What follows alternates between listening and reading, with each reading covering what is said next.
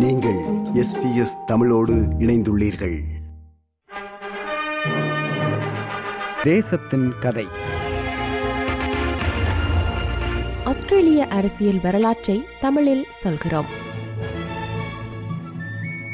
பிரித்தானியர்கள் New South Wales காலனியை நிறுவி Sydney நகரில் குடியேற ஆரம்பித்தார்கள் என்று கடந்த வாரம் பார்த்தோம்.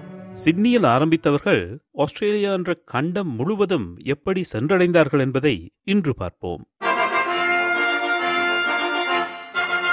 சிட்னியில் முதன் முதலில் குடியேற ஆரம்பித்தார்கள் என்றால் மற்றைய மாநிலங்கள் எப்படி உருவாகின என்று யோசிப்பீர்கள் இல்லையா?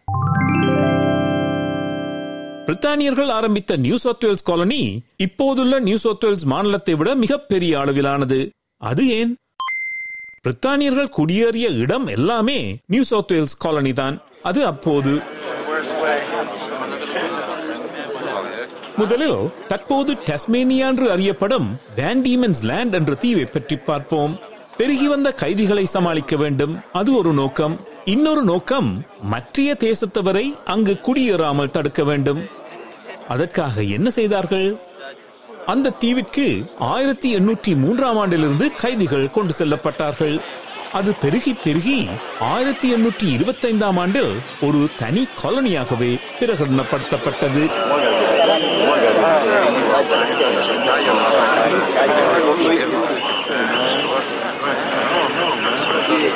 அடுத்தது இப்போது மேற்கு ஆஸ்திரேலியா என்று அறியப்படும் இடம்.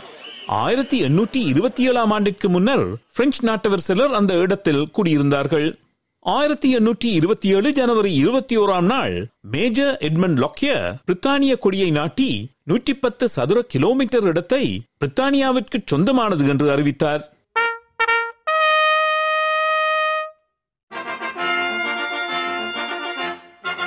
ஆயிரத்தி எண்ணூற்றி இருபத்தி ஒன்பதாம் ஆண்டு ஸ்வான் நதிக்கு மேற்குப்புறமான பகுதி அனைத்தும் பிரித்தானியர் வசமானது.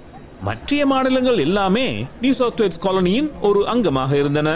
ஆனால் இப்பொழுது மேற்கு ஆஸ்திரேலியா என்று அறியப்படும் இடத்தில் இருந்த ஸ்வான் ரிவர் காலனி ஒருபோதும் நியூ சவுத் வேல்ஸ் காலனியின் ஒரு அங்கமாக இருந்ததில்லை.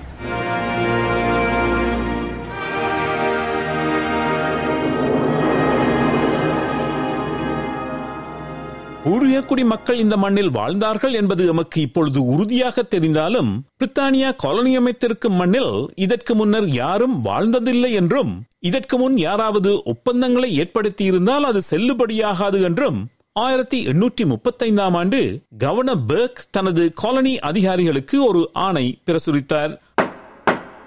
அந்த ஆணையின்படி இந்த நிலப்பரப்பில் பிரித்தானிய அரசின் அனுமதியின்றி வாழ்ந்தால் அவர்கள் சட்டத்திற்கு புறம்பாக செயல்பட்டார்கள் என்று கருதப்பட்டார்கள்.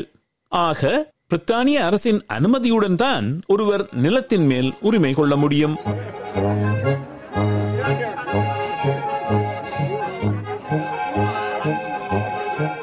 கைதிகளை கொண்ட காலனி இந்த நிலப்பரப்பில் பெருகிக் கொண்டிருந்த வேளை ராணுவ அதிகாரிகள் இங்கிலாந்திற்கு திரும்பிச் சென்று நியூ சவுத் வேல்ஸ் காலனி குறித்து சிலாகித்து பேச அங்கிருந்த சில நில உடைமையாளர்களுக்கும் சாகசங்கள் செய்ய விரும்பியவர்களுக்கும் ஒரு ஆசை பிறந்தது. தாமும் ஏன் இந்த சூரிய ஒளி நிறைந்த நாட்டிற்கு குடிபெயரக் கூடாது என்று ஆவல் கொண்டார்கள். கைதிகள் யாருமில்லாத ஒரு காலனியாக தெற்கு ஆஸ்திரேலிய காலனி ஆயிரத்தி எண்ணூற்றி முப்பத்தி ஆறாம் ஆண்டு நிறுவப்பட்டது. கிறிஸ்துவ மதத்தின் பல்வேறு பிரிவினரும் பயமின்றி தமது நம்பிக்கைகளுடன் வாழ தெற்கு ஆஸ்திரேலிய காலனி பல்வேறு இடங்களிலிருந்தும் மக்களை வரவேற்றது Come to your senses. Come to South Australia. அதுதான் தெற்கு ஆஸ்திரேலியா ஆயிரத்தி எண்ணூற்றி இருபத்தைந்தாம் ஆண்டு தற்போது நொதர்ன் டெரிட்டரி என்று அறியப்படும் பிரதேசம் ஒரு தனி மாகாணமாக ஆனால் நியூ சவுத் வேல்ஸ் காலனியின் நிர்வாகத்தின் கீழ் கொண்டு வரப்பட்டது ஆயிரத்தி எண்ணூற்றி நாற்பத்தி ஓராம் ஆண்டு New Zealand New South Wales காலனியிலிருந்து தனியாக பிரிக்கப்பட்டது.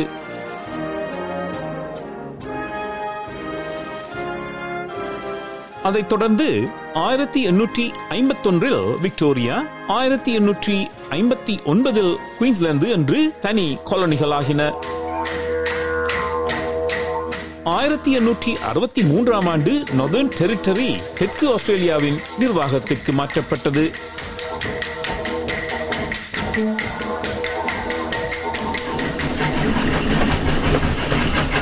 இந்த தனி காலனிகள் பிரித்தானிய அரசுடன் நேரடி தொடர்பை வைத்திருந்தாலும் ஒரு காலனியிலிருந்து இன்னொரு காலனிக்கு செல்வதற்கு சில சிக்கல்கள் இருந்தன. ரயில் வண்டிகளின் தண்டவாளத்தின் அளவுகள் வித்தியாசமானவையாக இருந்தமையால் நீங்கள் ஒரு கோடியிலிருந்து இன்னொரு கோடிக்கு தொடர்ச்சியாக பயணிக்க முடியாது. அப்படி பயணித்தாலும் எல்லைகளில் கடவுச்சீட்டை காட்டி அனுமதி பெற வேண்டும். காலனிகள் ஒவ்வொன்றும் தத்தமது வரிகளை வசூலித்துக் கொண்டிருந்தன.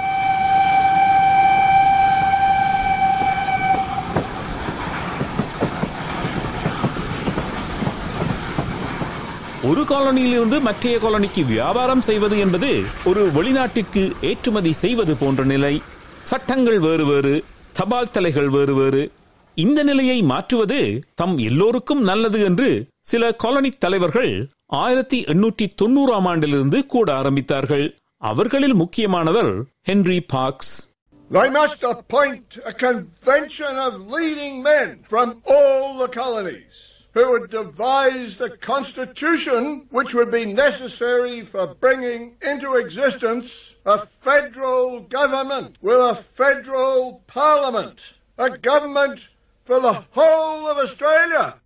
பல தடவைகள் இந்த காலனி தலைவர்கள் கூடி பேசினாலும் ஒரு கூட்டாட்சியை அமைப்பதற்கு மேற்கு ஆஸ்திரேலியா பலகாலம் எதிர்ப்பு தெரிவித்து வந்தது இருந்தாலும் New South Wales Victoria Queensland தெற்கு ஆஸ்திரேலியா மற்றும் டாஸ்மேனியா காலனிகள் கூட்டாட்சியை சேர்ந்து அமைப்பதற்கு ஆயிரத்தி தொள்ளாயிரமாம் ஆண்டு பிரித்தானிய பாராளுமன்றத்தில் கோரிக்கையை முன்வைக்க அது பிரித்தானிய பாராளுமன்றத்தில் சட்டமாக்கப்பட்டது.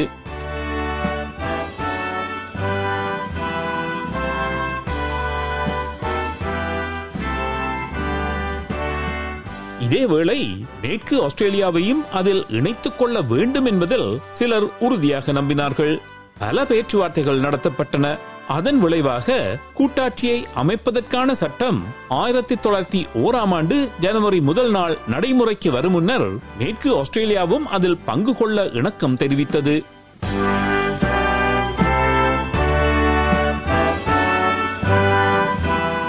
ஆயிரத்தி தொள்ளாயிரத்தி ஓராம் ஆண்டு முதல் நாள் ஆஸ்திரேலியா என்ற நாடு உருவானது.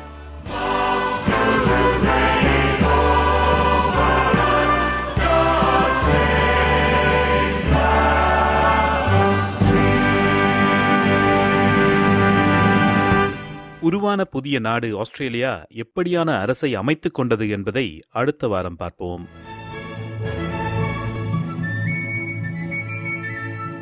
தேசத்தின் கதை. நிகழ்ச்சி எழுத்தும் தயாரிப்பும் குலசேகரம் சஞ்சயன்.